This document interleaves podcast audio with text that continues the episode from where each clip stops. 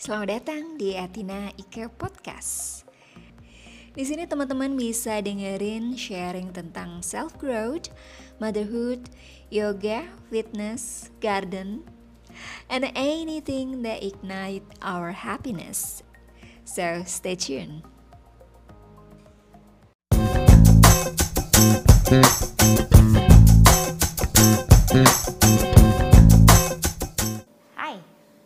Hari ini topik kita adalah uh, six packs.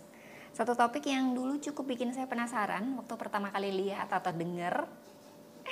Dan kita akan kupas bareng apa itu, gimana caranya, terus apa efeknya untuk tubuh kita dan lain-lainnya. Oke, ngobrolin six pack. Semuanya udah tahu, semuanya udah paham, semuanya udah akrab, semuanya udah kenyang dengan gambar uh, orang-orang dengan six pack. Iya atau enggak? Enggak atau iya? Alright, uh, kenalan sama six pack itu dulu mungkin dari karakter di film ya. Uh, uh, karakter film yang sebenarnya menurut aku itu uh, six pack itu tren. Kenapa aku bilang tren? Karena uh, seingat aku tubuh orang yang kuat atau karakter uh, orang yang kuat di film itu dulu nggak kayak gitu. Kalau kita coba flashback, inget nggak sih kalau karakter superhero itu ya strong, badannya gede, masalnya gede gitu kan. Cuman dia nggak uh, kotak-kotak seperti itu, nggak ada definisi yang benar-benar terlihat kering seperti sekarang ini. Itu seingat aku sih. Jadi kenapa aku nyebutnya ini adalah sebuah tren. Sama lah ya kayak uh, tubuh wanita uh, yang kita tahu dulu tahun 70 itu standarnya tuh yang disebut katanya bagus itu yang begini. Sementara tahun 80 beda lagi, tahun 90 beda lagi. Tahun 2000-an sekarang juga beda lagi, ya kan? Capek nggak sih ngikutin? Jadi itulah kenapa aku nyebutnya tren. Nah, uh, dia ini adalah otot perut yang terlihat. Oke, okay, sesimpel itu otot perut yang terlihat. Oke, okay, jadi kita punya rectus abdominis. Ini adalah otot yang disebut six pack, yang paling kelihatan dan disebut six pack. Ini horizontal ini, dia kelihatan banget. Nah, yang setelah itu kita punya internal dan eksternal oblik. Itu yang di samping kanan dan kiri dan ini yang bikin kita bisa uh, miring atau lateral movement terus juga rotate ya kan? Terus yang paling penting yang paling dalam yang jadi sabuk untuk organ kita aku nyebutnya itu adalah transverse abdominis jadi itu adalah otot di perut kita. Oke sekarang gimana sih membuat otot ini kelihatan? Oke uh, pernah dengar nggak sih apps made in the kitchen pasti sering ya. Jadi otot perut itu dibuat di dapur. Ini karena memang untuk membuat otot ini kelihatan kunci paling utama adalah body fat kita harus rendah. Jadi low body fat. Ini adalah kunci utamanya. Jadi kita semua punya otot ini ya kan. Uh, tapi uh, setiap kita lemak perutnya itu kan beda-beda. Nah, ini kadar lemaknya berbeda-beda prosentasinya. Dan yang kedua adalah kadar air. Kadar air yang semakin turun membuat badan terlihat kering, di situlah otot akan terlihat. Dan yang ketiga adalah genetik. Nah ini yang satu yang nggak bisa kita ubah-ubah. Jadi ada orang yang six packnya itu gampang kelihatan berarti metabolismenya itu gampang dia nurunin lemak pada bagian perut. Terus ada yang benar-benar enam jumlahnya yang kelihatan. Terus ada yang cuman yang bisa nonjol itu empat atau sepuluh ya kan? Nah ini ini beda-beda. Terus yang keempat adalah latihan. Jadi gabungan dari semuanya ini. Nah apps make from the kitchen itu adalah uh, faktor dari yang nomor satu bahwa body fat itu harus rendah. Alright, nah sekarang ngomongin body fat, setiap orang itu kan body fatnya beda-beda dan kita juga punya standar menurut uh, jurnal kesehatan bahwa body fat yang bagus itu harus ada di prosentase berapa untuk pria dan wanita, untuk golongan usia, semuanya juga sudah sudah uh, ada guidelinesnya. Kebanyakan untuk six pack ini memang yang benar-benar terlihat nonjol dan kering itu body fatnya memang rendah sekali, oke? Okay? Dan selain body fat ya itu tadi kadar airnya rendah.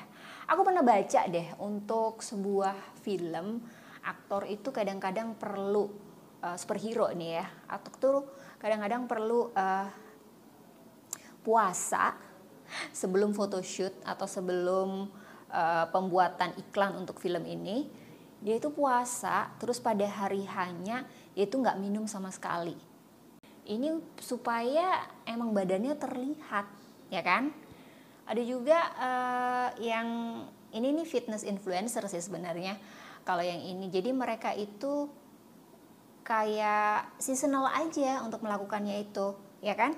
Jadi untuk misalnya sudah terjadwalkan photoshoot kapan, satu bulan, tiga bulan sebelum photoshoot itu mereka akan bekerja untuk leaning, untuk membuat badannya kering, jadi ototnya terlihat. Photoshoot selesai, ya habis itu chilling lagi, ya kan? Ini sama juga dengan atlet ya, jadi mereka punya seasonal kayak uh, apa sih bodybuilder. Jadi mereka yang mungkin performan untuk penampilan pada saat sebelum event atau mendekati event, prosesnya itu akan panjang untuk mereka menurunkan body fat. Terus ini semua dilakukan supaya uh, ototnya kelihatan, ya kan? Jadi emang ternyata mereka yang terlihat amat sangat define ototnya itu perjuangannya juga panjang uh, perlu ahli gizi untuk nyiapin makanan nutrisionis terus perlu trainer untuk ngelatih supaya ototnya nonjol perlu kemis mungkin untuk nyiapin uh, ekstra-ekstra suplemennya terus banyak lagi pendampingnya makeup lighting ya kan? Jadi kalau teman-teman melihat satu sosok yang terlihat sangat define uh, per, mungkin uh, perlu berpikir tentang ini semua. Jadi nggak yang kenapa sih aku nggak bisa? Karena mereka bisa karena banyak sekali faktornya. Dan mereka punya tujuan tertentu saat melakukannya itu. Ini leading to the next line bahwa six pack itu tidak menentukan tingkat kesehatan atau kekuatan seseorang. Jadi benar uh, mereka yang melatih terus-menerus six pack ini memang otot perutnya kuat ya. Cuman uh, kita memerlukan kan tubuh kita ini kan sistem kalau otot perutnya aja nih kita pengen six pack nih terus tapi kita ngelatih otot perut aja nggak bisa karena tubuh kita ini kan satu kesatuan sistem yang kalau kita ngerjain otot di perut aja makanya nggak balance. Ya kan? Kita perlu ngelatih otot tubuh bagian bawah tubuh bagian atas. Dan sebenarnya ada yang lebih penting dari sekedar otot perut ini yaitu otot core atau otot inti. Ini yang sebenarnya kita perlu uh, perkuat karena ini adalah apa sih? Bukan hanya penyangga tubuh kita, tapi bikin kita melakukan aktivitas lebih baik, terus postur kita lebih baik, menghindarkan kita dari cedera, ya kan? Karena kita lebih balance. Jadi sebenarnya ini yang perlu kita perhatikan bukan hanya otot perut itu saja. Oke. Terus body fat yang rendah. Oke. Uh, body fat yang rendah ini kadang-kadang mengganggu ya, mengganggu sistem tubuh kita, metabolisme kita, hormonal kita. Ada penelitian yang mengatakan bahwa terlalu rendah body fat itu akan mengganggu yang namanya menstruasi, uh, kualitas emosi, pikiran, konsentrasi, dan ini yang perlu teman-teman pertimbangkan ketika teman-teman pengen six pack ini, ya kan? Terus apa lagi? Uh, kalau teman-teman yang sudah berkeluarga, sex drive-nya itu juga akan berkurang karena hormonal kita terganggu, ya kan? Belum lagi kebutuhan nutrisi kita apakah terpenuhi dengan teramat kontrolnya makanan asupan yang kita ambil belum lagi dengan suplemen-suplemen yang mungkin perlu teman-teman tambahkan untuk menuju ke sana, ya kan? Jadi semuanya ini harus kita pertimbangkan saat kita menginginkan sesuatu. Sekarang pertanyaannya adalah perlu nggak sih punya six pack? Bagus nggak sih punya six pack? Atau gimana dong? Six pack nggak? Ya kembali ke teman-teman, kalau punya goal untuk six pack ya nggak apa-apa it's it's good punya goal itu bagus ya kan? Dan ini nge-shape uh, jadi teman-teman punya tujuan untuk ngelakuin olahraga itu pengen buat apa. Tapi kembali lagi aku sih pengennya teman-teman tanyakan kembali ke diri teman-teman sendiri. Aku ngelakuin ini untuk apa? Untuk siapa? Dan sudah tahu kan tadi fakta-faktanya atau perjalanan yang harus ditempuh untuk mendapatkan six pack itu seperti apa ya itu lagi dilihat terus ditimang-timang kita kuat kita strong itu bagus ya kan? Karena ini akan ngebantu tubuh kita berfungsi lebih optimal. Lebih bagus lagi kalau kekuatan itu balance. Jadi nggak pada satu sisi aja. Jadi core tubuh atas bawah semuanya latihan secara menyeluruh. Ya pokoknya semua fakta yang sudah uh, kita bahas tadi, tanyakan itu lagi. Terus worth it nggak dengan segala sesuatunya itu. Oke? Okay? It. Jadi again, kembali ke diri teman-teman. Saya punya Vopack. Dan Vopack ini muncul waktu pagi hari sebelum saya makan atau sore hari saat uh, sore hari waktu saya olahraga yang perutnya juga lagi kosong jadi in between lunch and dinner kan perutnya kosong dan ini bukan sesuatu yang bukan pembelaan sih tapi emang bukan sesuatu yang saya kerjakan ini muncul dari saya latihan compound jadi deadlift squat terus uh, lunges plank uh, itu semua uh, pull up itu semua yang membuat otot ini uh, menguat dan mungkin masanya bertambah. Kalau untuk body fat, memang body fat saya rendah. Aku lebih cenderung ke ngerasain rasanya badan. Gimana sih rasanya untuk badan aku sekarang? Apakah uh, limited atau aku nggak bebas ngelakuin ini itu? Lebih ke situnya. Dan sekarang aku cukup seneng dengan kondisi aku sekarang karena aku sebenarnya merasa lebih kuat ya daripada ketika berumur 20-an atau 30-an. Di umur aku sekarang aku merasa lebih kuat, which is very good thing.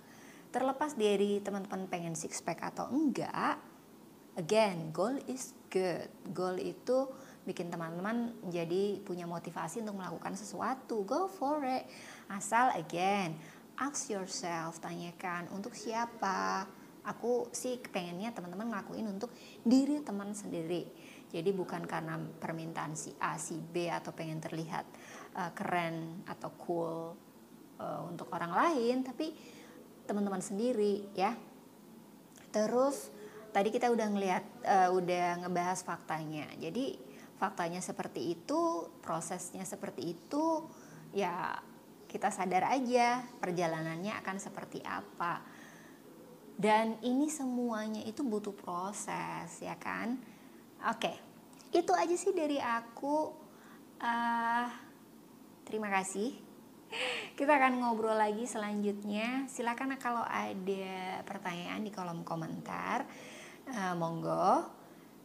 Dan kita akan ketemu di obrolan selanjutnya. Jangan lupa untuk teman-teman yang pengen mampir ke website ada di atinaike.com atau di YouTube itu di atinaike juga.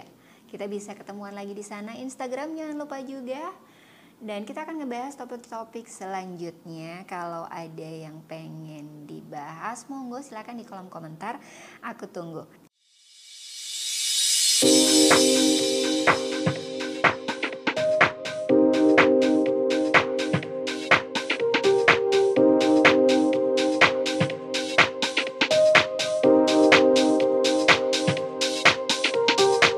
That's it for now.